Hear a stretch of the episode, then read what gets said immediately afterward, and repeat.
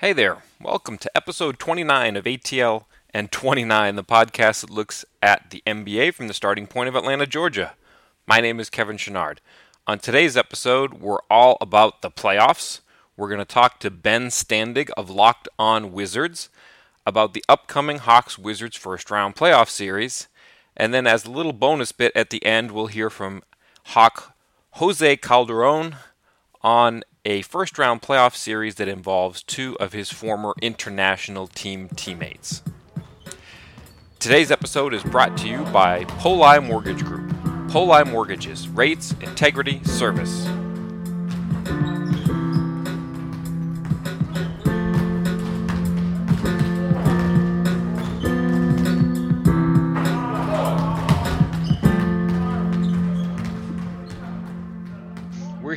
Ben Standig of Locked On Wizards. Thanks for joining us, Ben. You ready for this playoff series? I am. Thank, thanks for having me. Uh, I, you know, sort of my, my own thinking of late has mirrored the Wizards' play. It's sort of like, okay, we established the Wizards are really good and that they were probably going to get a home court advantage a long time ago. Let's get to the playoffs and let's see what's happening. So, yeah, I'm I'm I'm ready to uh, to get going here. So you've been covering the Wizards for a long time. How long have you been following them? Well, I grew up in the area and, and, and was a fan and all that stuff, but I mean, uh, you know, on the beat to varying levels, probably about the last decade. Okay, so you've seen all of the uh, Randy Wittman era. How would you describe what Scott Brooks has been like for this team? Well, I, you know, I think it, I, I think it cannot be understated or it can't be overstated, or I don't know. It can't. everybody should appreciate how impressive Scott Brooks has been for, for, for this team. You know, he and Randy Wittman, they're very different human beings, coming with di- different temperaments. I think it's also important to note how they actually work were the coach. In other words, Scott Brooks arrived here. Well, actually, let me go to Wittman. Wittman took over as an interim coach when they fired uh, the late Flip Saunders, and the Wizards, you know, weren't very good when he was at the when, when he was there at the start of it because John Wall, Bradley Beal, and so on were young and learning and all that stuff. But over time, he got better, and this team got better. But the problem is, Randy Wittman never had a long-term deal. He was always sort of the year-to-year head coach, and he's an intense guy from the Bobby Knight School of Coaching, and he lived every possession, every quarter, every half, every game was the big thing. He would make significant rotation changes. It seemed like from game to game, depending on what had just happened and that type of stuff. Scott Brooks arrived here with a five year, $35 million contract. He's not worrying about tomorrow. But also his temperament sure. is not worrying about tomorrow. He, he has said he thinks the best teams are the ones who have a plan. They go into a they, they go into a situation. They try to do what they think makes the most sense, and they don't try to lurch every time something goes wrong. And I think you put you, you, you contrast those two things, and it just shows how the Wizards have evolved. They started two and eight. Everybody has talked about a hundred times but they didn't panic even with that start, and they've had some other bad moments. But Scott Brooks has been able to keep them not just calm but positive, and I really think, and, and they just like being around each other more. It feels like the looser vibe as a whole. I think because they're not feeling the grind of every minute, every possession. You know, they would practice a lot more under Wittman, especially after losses. I just think the, the the the pressure got dialed down a bit, and I think that's a lot to do with Scott Brooks. Okay. I know uh, we in the media tend to focus a lot on starting lineups, but I want to ask you a little bit about the the finishing lineup for the Wizards. Now, from the Hawks' point of view, they're probably going to have, you know, the the two locks to be in the game at the end of games are Dennis Schroeder and Paul Millsap, and they're probably going to put Ersan Ilyasova out there with Millsap as the other big. You know, they kind of alternate between power forward and center. And then they're going to be two wings out there. My guess is you, they're probably going to have Tim Hardaway Jr. out there for offense, and Kent Bazemore probably more than likely as sort of a two-way person. So if that's what the Hawks are rolling with late in games, what do you expect out of the Wizards? So wait, so you had Dwight, your front court is essentially Dwight Howard, Paul Millsap, and Ilya Ilyasova, more or less.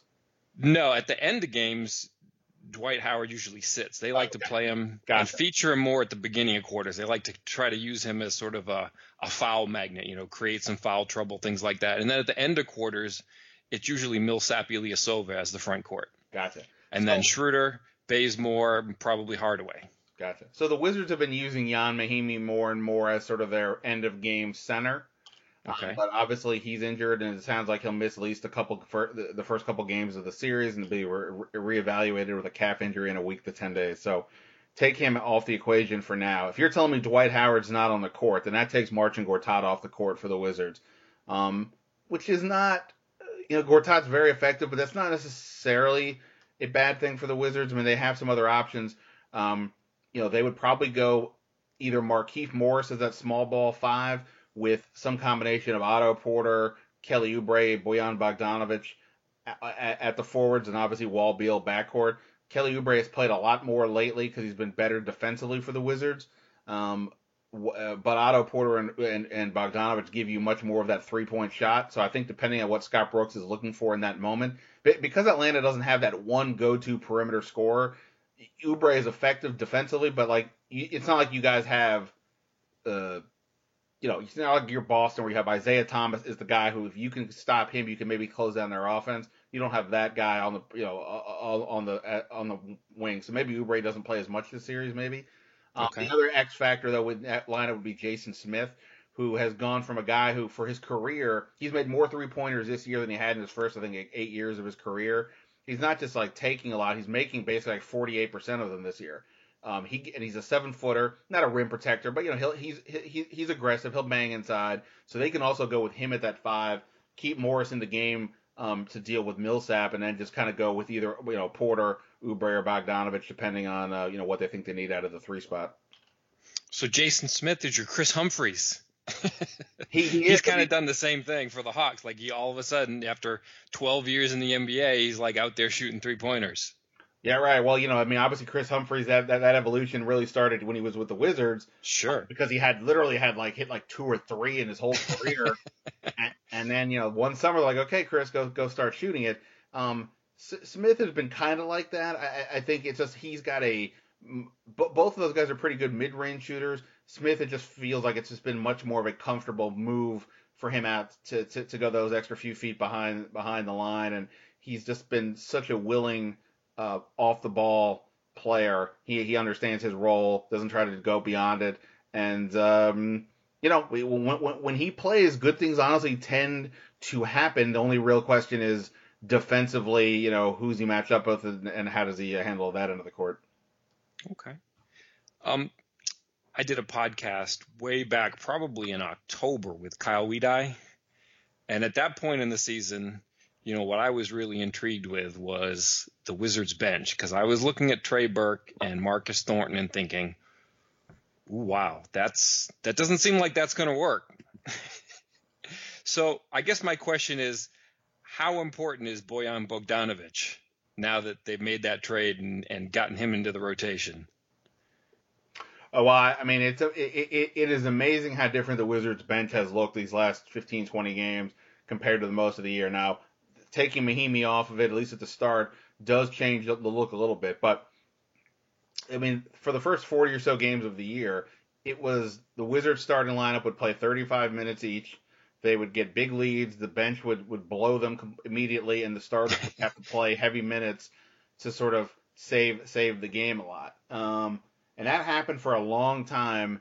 Then they eventually um, they, they, they, you know they get Mahinmi back. They make the trip. Well, first off, Jason Smith was was terrible the first month or so of the year. Then he started okay. making his shots.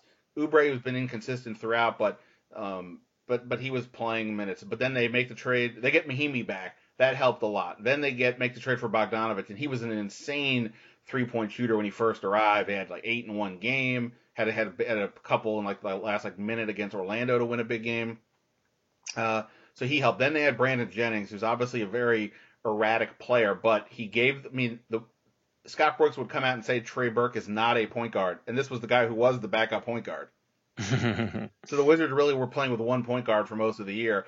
Brandon Jennings, he's got some, you know, he's he's, he's not been a very good shooter this year from, from the perimeter. He he can be uh, he he can force things way too much at times, but he does give allow them to keep pushing the pace even when Wall's not in the game, and he is he has a you know embraced the you know, sort of pass first aspect of that position more since he's been here. So you put all those pieces together, and they've had they've there have been times their bench has been steadier than the starting lineup these last 20 or so games. No Mahinmi is going to hurt that, but uh, yeah, the Bogdanovich was a definitely a big move for now. We'll see if the trade works out long term. They gave up a first round pick to do it, and he's a restricted free agent. We'll see if he comes back. But for now, he gave them another shooter off the bench, and and, and that definitely helped combined with these other guys all sort of either showing up or playing better about this around the same time. Okay. Well, I've got a couple of questions here. I'm not really sure which order to ask them in, so maybe I'll, I'll put them both out there and you can tackle them in some order. Um, I guess the two questions are. Let me start with the first one.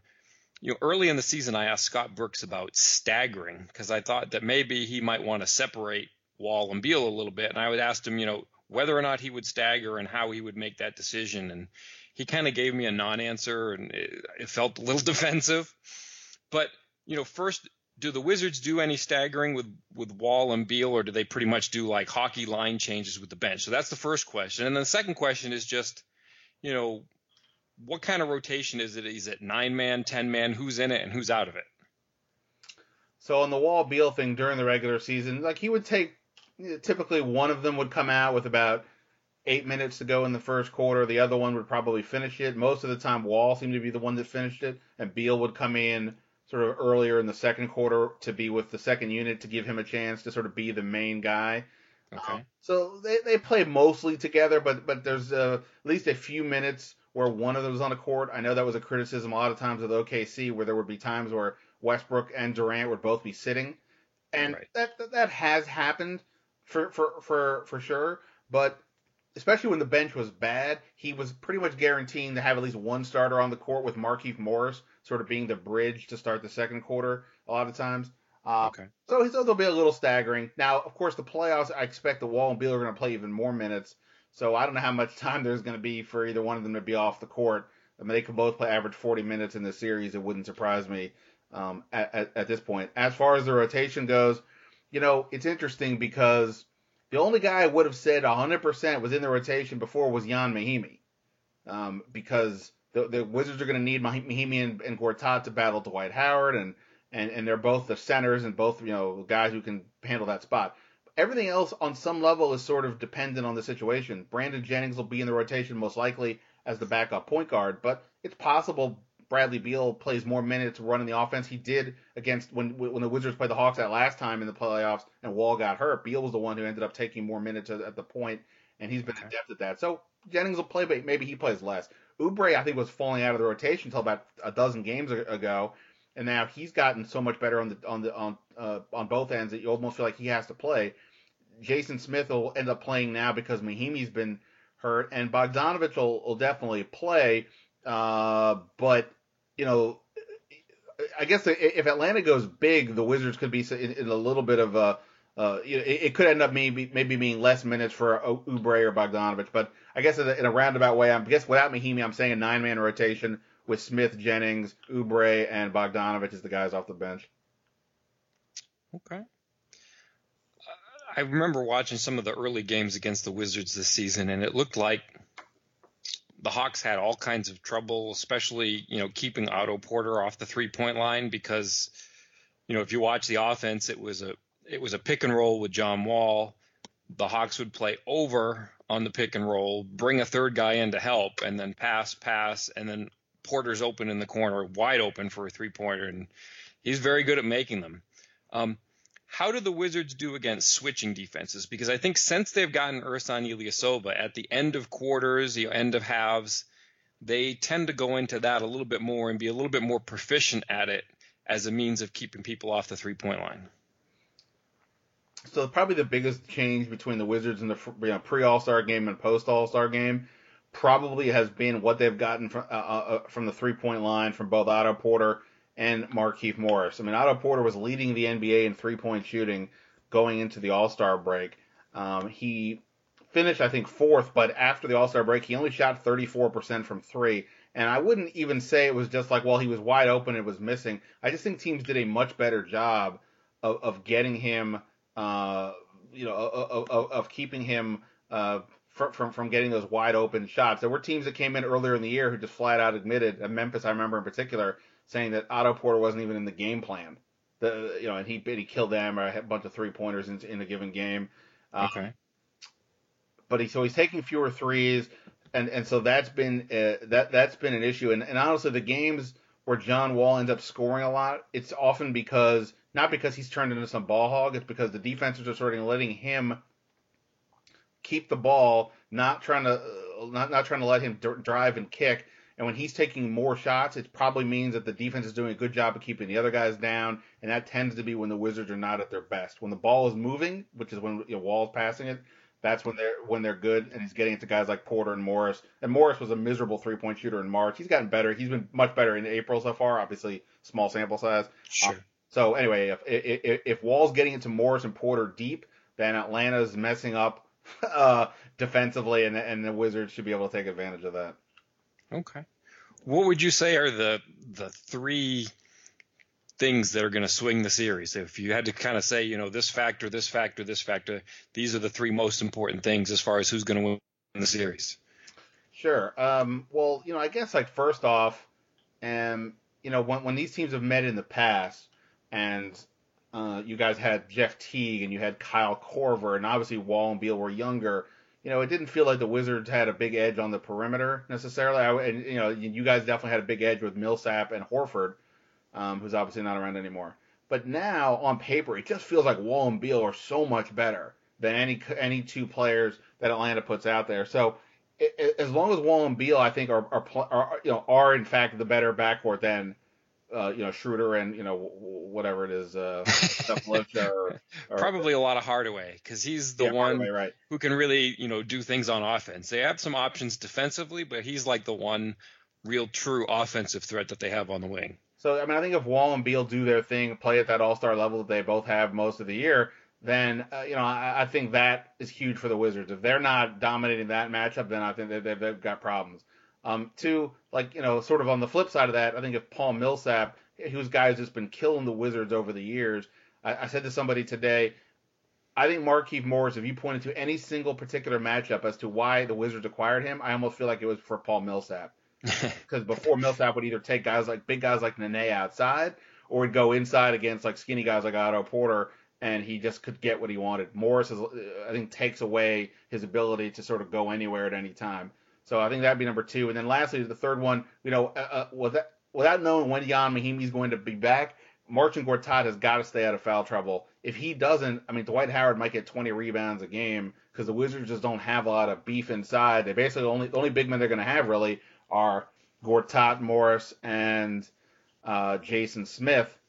Uh, you know, really, you know, the, the, only other big man they have really is uh, rookie Daniel Ochefu, who played six games all year. He's a seven foot rookie, but you know he didn't play. So okay. if, if Gortat gets in foul trouble and Mahinmi's not back, then that could be uh, that could be problematic. All right. Well, thank you. I appreciate you taking the time to uh, share your insight with us. Hey, I'm uh, happy to do it. Excited for the playoffs. Should be a uh, fun matchup, and uh, we'll see what happens. All right. Thanks, man. Have a good one. Before we jump into the second little bonus bit of today's pod, I want to take a minute to talk about today's sponsor, Poli Mortgage Group. Poli Mortgage Group encourages people to shop rates when they're looking to refinance or buy a new home. They have some of the lowest rates in the country and some of the lowest closing costs too. They'll even give you a quote where they'll credit you money towards the closing costs or cover all of them. Check them out at www.polimortgage.com. That's www.polimortgage.com or call 781 232 8000. Make sure to tell them the ATL and 29 sent you to receive a credit of $50 towards your closing costs. Offers cannot be combined with other offers. Poli Mortgages, rates, integrity, service. All licensing information is in the show notes. Poli is an equal housing lender. About a year ago, Jose Calderon retired from international play with the Spanish national team. But I took an opportunity this week to ask him about the first round playoff series that pits two of his former Spanish teammates, Pau Gasol and his brother Marc Gasol. What do you think about Pau and Marc playing each other in the first round series? It's always interesting, you know. Brothers play. I don't know why it's always uh, something like that happen. It's nice. Two really good friends. Uh, let's see what happens. Uh, hopefully, it's a good series for everybody to watch, and uh, you know, love those two guys. So anything is good. Thanks, man. So there you have it. Spurs Grizzlies is one of a number of entertaining playoff series. Before I let you go, I wanted to slip in some playoff predictions. Starting in the East, I think Boston will win in six over the Bulls. I've got the Cavs in seven over the Pacers, the Raptors in seven over the Bucks, and the Hawks over the Wizards in six. Going to the West, we've got the MVP race slash playoff series where I think the Rockets will win in five. I think the Clippers will beat the Jazz in seven. I think the Warriors will sweep. And going back to that series that Jose just spoke about, I think the Spurs will win in seven in a grueling physical battle with the Grizzlies. A hearty bit of thanks to today's sponsor, Poli Mortgage Group. Poli Mortgages rates, integrity, service.